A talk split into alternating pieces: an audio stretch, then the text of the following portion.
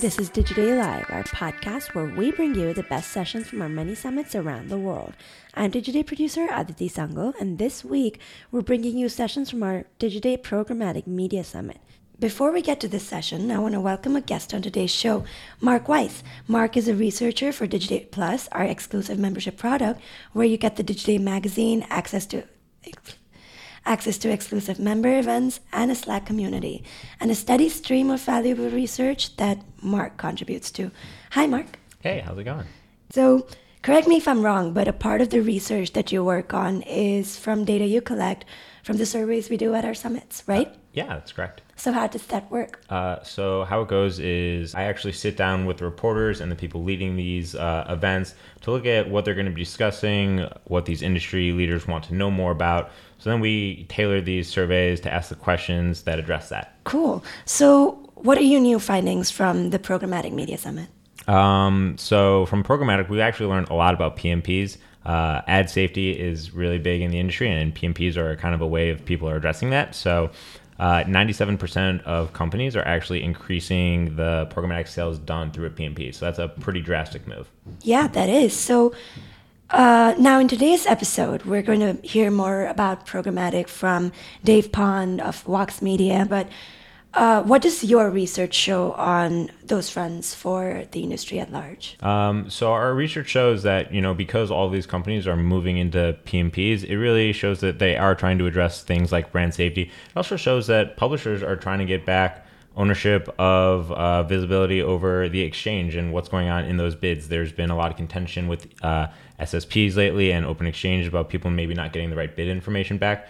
So this is a more inclusive way for publishers and buyers to kind of just sit down at the table together and hopefully this shows the cohesion of digital advertising. All right, thanks, Mark. We leave it there.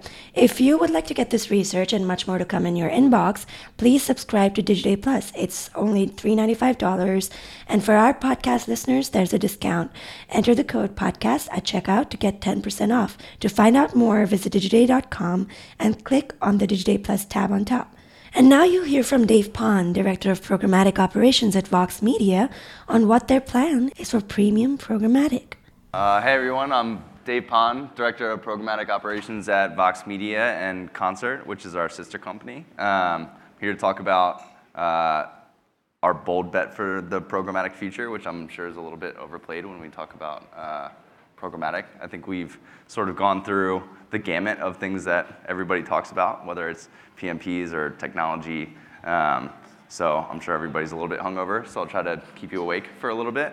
Um, I'm going to break this down into four things, and when they asked me to speak here today, I was trying to figure out what have we not talked about in the programmatic industry. We've talked about data, technology, we've talked about um, the most annoying words in the world, which I said I was not going to say on stage, which is blockchain, machine learning, and AI. Um, we talked about SSPs, DSPs. Um, and I think the one thing that's missing and the one question that came to mind for me was why are we not talking about building a brand? We've, we've sort of set up programmatic advertising to be a DR, direct response. Um, you click it, you forget it, you get your brand value, um, and then you find your ROI if you're a marketer. Um, and so we take this at Vox Media and, and through Concert, we, uh, we take this like very seriously, and we're talking about building brands through the channels that have been set up. Um, so the four key tenants for us are there's a technology backbone, which is the SSPs and the DSPs and the DMPs and all the acronyms that everybody is sick of saying over and over again that finally we understand what they mean. Um, and I think those should be in the background of this conversation, but they're a fundamental foundational layer. We also have sales and education. We need people to go sell our brands. And as a publisher, it's very important to get digital advertising and, and digital brands names out there and the products that we can provide. Um, and then we sort of get into the higher touch and more interesting things, which I think are data and the thing that we haven't talked about yet. I haven't heard anybody really drilled down on this piece, which is the creative layer. Um, been a, a, whole bunch of conferences, dinners, and it's all about data, data, data, technology, technology, technology. Um, and I come from a digital background, and we've always talked about the creative and making it performant, and we haven't married those two things together. Um, so I'm just going to walk you through sort of the steps of the foundation to the higher touch, different ways that you can execute on a programmatic buy, whether you're a brand, a marketer, you're uh, an SSP, and what you should be enabling a DSP, or if you're a publisher. Um, so technology is just the backbone, right? So we have a whole bunch of great partners out there who do a whole bunch of hard work, and we've been working on this for 20 years from the beginning of RTB to where we're at now. Um, and that's going to continue to go. But as a publisher or a marketer, you sort of have a voice, but don't let that be the center of the conversation. Talk about building the brand, talk about getting your brand messaging out there. There's people who are way better at building technology than whether it's publishers or, or marketers. There's people who are just good at this. They're going to keep innovating, they're going to keep doing things that they're going to keep creating acronyms um, that are going to annoy everybody. But it's value add, right? And that's just the foundational layer. Then we have sales and education. So at Vox Media, we hired our first programmatic seller about three years ago. Um, I know a lot of other publishers have done the same thing. I would encourage anybody here to do the same thing, whether you're a client, whether you're a brand, whether you're a marketer, whether you're an SSP, everybody needs sales. And getting your sales force, whether it's a direct sales force or a programmatic sales force, to understand technology layers and how they interact with each other and what you're actually trying to do, trying to accomplish, which is get brand messaging across, is really important. And so whether that's account management, uh, subject matter experts, um, direct sales, getting them on board and educating them. It's a hard, I'm sure that a lot of folks in here and see some heads nodding, but you go talk to a direct seller and say, go sell programmatic. It's a hard job to get them to do that. But um, it's really important to educate them on what you're actually trying to sell. You're just trying to sell your brand through automation channels, right? And then I think here's something that we talk about a lot at Vox Media and, and through Concert. The promise of programmatic advertising has always been to allow the transfer of data, whether it's through a data escrow, whether it's through allowing an advertiser to layer on their own first party data. Um, I saw a great tweet today saying advertisers know publisher audience is better than publishers, and, and I'll take a bite out of that apple right now. Um, but I also think that there's value in marrying advertiser data to publisher data. It's always been hard for publishers to be creative and figure out what they actually own. We're a publisher, we publish content. We're really good at publishing content, but you need to be creative, right? So we have contextual data, cool, low touch, not interesting. We have logged in data. Everybody has some aspect of that, maybe it doesn't scale. And then you have to be creative around the following two things think about how users are interacting with your site. We have uh, a great brand, Eater, which is restaurants, news um, around, the, around the food industry.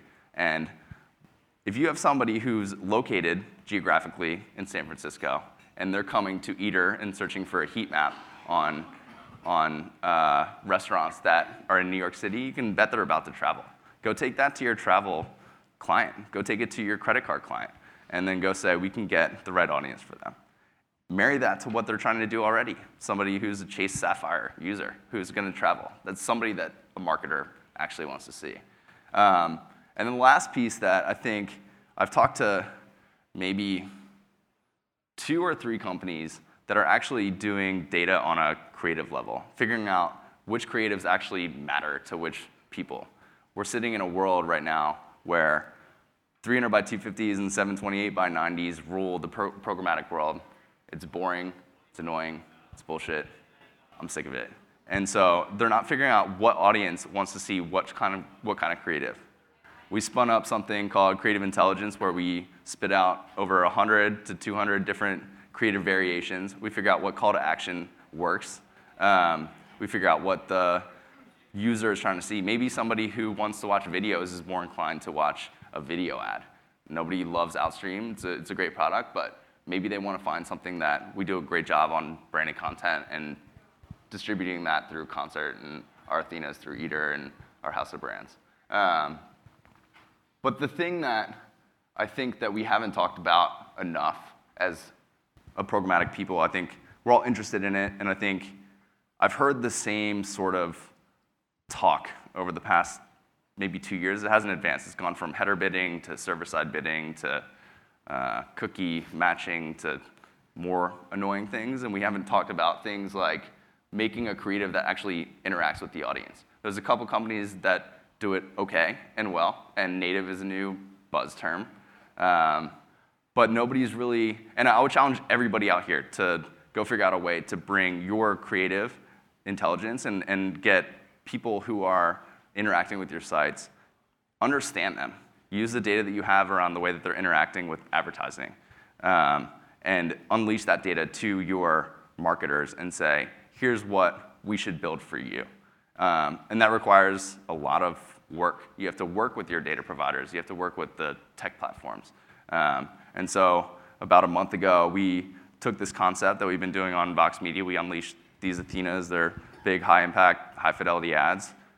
We unleashed them across uh, Concert, which is a publisher led initiative. It's a marketplace with NBC, Vox Media, uh, some other uh, high profile premium publishers, and we've distributed these ads. And when you get a feedback from a client, the reason that I'm up here and talking about this is because I desperately believe that people care about getting an ROI. They're sitting there at their desk saying, hey, client, here's what I got for you. And when somebody emails you and they say, we got 12 times the click through rate with this ad, that's like, that's what makes it worth it. And like, also, we were able to transact it through our programmatic budget. And so you're marrying two goals of what these advertisers are looking for. And you're providing feedback to them. You're providing reporting. You're providing, you're providing what is the next step in building your brand and what is the next uh, campaign that you want to do, whether it's AT&T and they want to say, we're unleashing a new phone for our carrier, whether it's any brand, you can figure out how do we take the learnings from this campaign, apply it to the next. And that's all that programmatic advertising can and should be. I think there's still value in the PMPs, and I think there's value in programmatic guaranteed, and, and uh, we're going to keep doing that. And those are just the lower funnel, mid funnel conversations that you need to have. You need to have the conversation directly with the brand and figure out what they're actually trying to accomplish, and whether it's click through rate, whether it's video completion, and build something. Um, and so I'm quite proud of what we've done in terms of the creative and uh, making it available for these programmatic budgets and, and being able to execute it with automation. So um, I sort of blew through that. So uh, I'll open up to probably far too many questions, or if Ross wants to come on stage, uh, I'll open it up. Also, heckling is fine if you want to do that.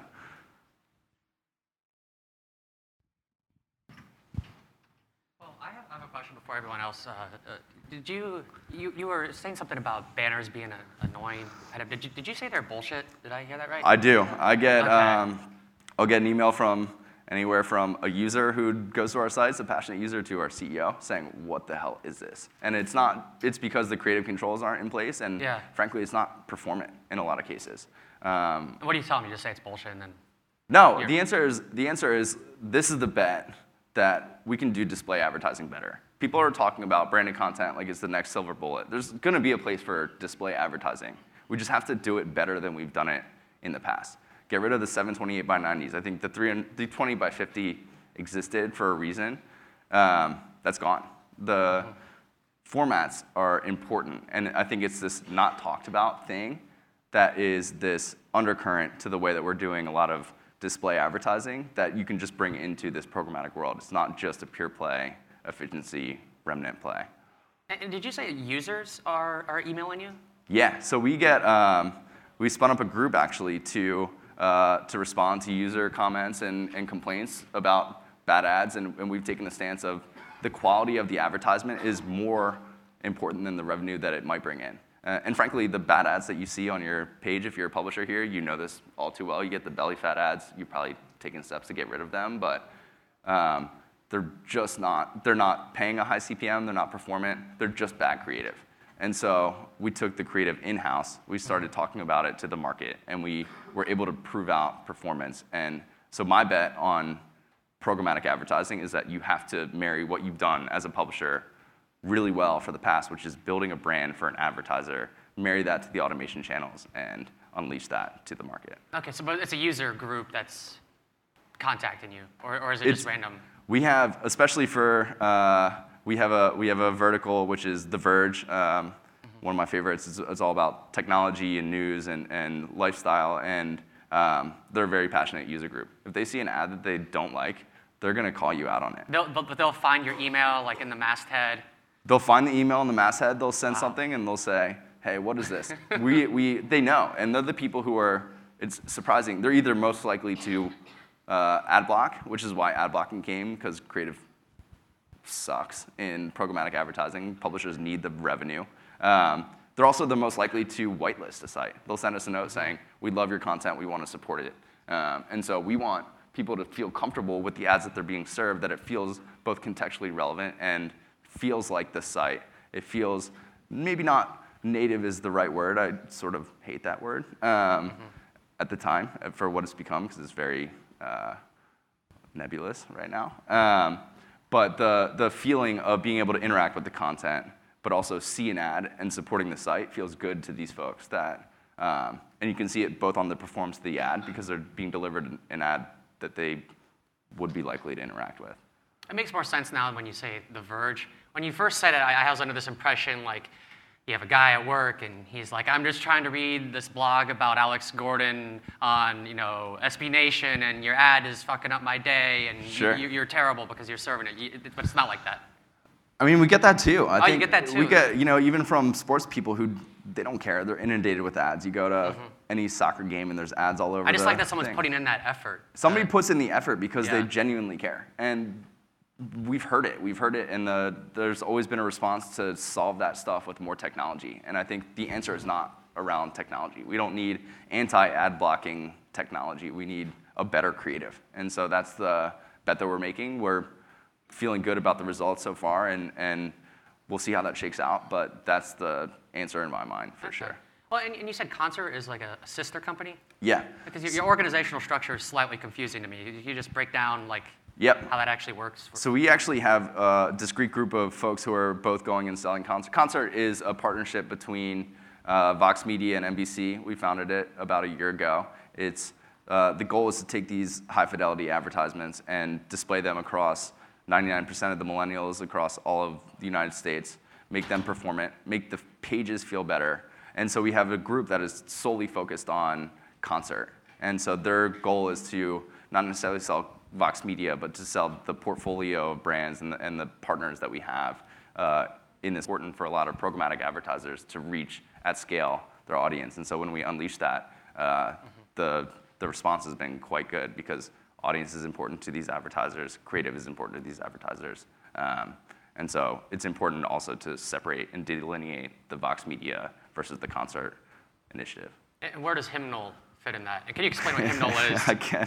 Uh, hymnal is no longer a uh, market-facing term, but uh, Oh, I'm so glad that you am- know it. Am I using an outdated term? You are. Uh, Oh. it's, it's, it's simply the, so we built, we built Chorus, which is our uh, CMS. We built it from the ground up. It's what made Vox attractive. It's what brought editors Something about over. music names there. Hymnal. Hymnal, Vox. Chorus, Vox means the voice of the people. Chord is Uh, going to be next. yeah, we- Anyways. maybe. Um, very possibly. Uh, and so Hymnal was essentially built into our CMS. It enables us to build ads, serve them the same way, so it feels just in line with the content. Um, Hymnal is simply a latch onto our CMS, right? And so everything's built into the way that we're doing um, content. And so the Athena can be uh, a content distribution vehicle. Whether we've got a great branded content that we feel great about uh, distributing it across all of our sites. If we do something amazing, we did we did something cool for Eater, which was a steakhouse that we wanted to distribute. Um, we feel good about latching the MS, using Hymnal, which is the ad builder, which talks to Chorus, uh, and distributing that across everything. Okay. Does, do, does anyone in, in the audience um, have, have some questions for Dave uh, over here? First of all, I'm glad that we're not the only publisher that gets emails from users saying the ads suck. We get them all the time. Um, so I was really interested when you said that, that uh, you took the creative in-house. Um, are you saying that literally? Like, like, what? Explain what you mean by that, because um, I would love to be able to get rid of all the bad, bad ads, and I'd, I'd love to kind of hear your thoughts on, on that? Yeah. So we have a design team. We've always had a design team, whether they're front end design, back end design. Uh, we've been creating these ads for the better part of five years now. Um, and so we, we take the design, we work with the clients to understand what their goals are, whether the KPI is a click-through rate or a video view. We design the ad, we get it approved. Um, the next goal will be to make that process, process even more frictionless. Uh, so we build the ads, we distribute it back to the advertiser, and then they're free to run it on Vox Media properties. Um, the goal is to get, you know, every time you load a page, there's real estate on the, on the display. Um, the goal is to, that is performant for the advertiser. So to directly answer your question, we build every single one of these in-house. We've templatized them with Hymnal, um, which is probably a more succinct way of answering your question, but we build them, we've got them templatized out, and we have our sellers going out and talking to brands and saying, if you want this KPI, here's what we would suggest. And we'll take creative feedback. Um, but we've been doing it, and we've been collecting data on them and iterating on these creatives for quite a while. Yeah. So we've got this Chrome browser thing coming up in January, and it looked like, especially that mobile ad unit, um, was covering more than 30% of the screen, which I think is not better ads.org compliant. Have you guys, what are you, what are you doing about that? Because I, I, first off, I applaud you. I think it's great what you're doing. Creative is really important. Yeah, um, we are compliant, and so we've worked with Google. Um, they're on board. I think they've, they've actually helped build products that enable us to sell these programmatically. Um, we're not doing anything outside the ordinary in that sense. Um, the way that it works is you scroll past it. Uh, it feels good on mobile until we receive any user feedback. We do user groups. We worked with Google to do these things. Um, we got them passed by all their specs and, and feel good about it. Until we hear otherwise, we'll obviously keep it. As I mentioned, is to get out of the 300 by 250 space and figure out something more creative. Uh, and we're going to keep iterating on what that looks like. Anyone else? I, I have one last question then for, for, for you. Uh, why, why, do you think um, the industry's been so slow to embrace creative within programmatic? Because I think we spend all of our time here talking about technology, and I think we keep solving tech with more tech instead of going back to what marketers have been trying to do. I mean, I think some of the best creative campaigns have been even outside of digital, uh, and, and digital provides a great canvas for that. And we're stuck talking about technology. I'm in technology. I talk about it all day, every day. Um, and I believe in it, but it should be at the background. And I think we should get back to, as, as marketers and publishers, getting the best ROI for these brands uh, is through a creative process and understanding how they want us to tell the story, uh, as opposed to what technology they want to use to get there. So that's what Sounds I good. think. Yeah. Yeah. Well, thanks, Dave. Awesome.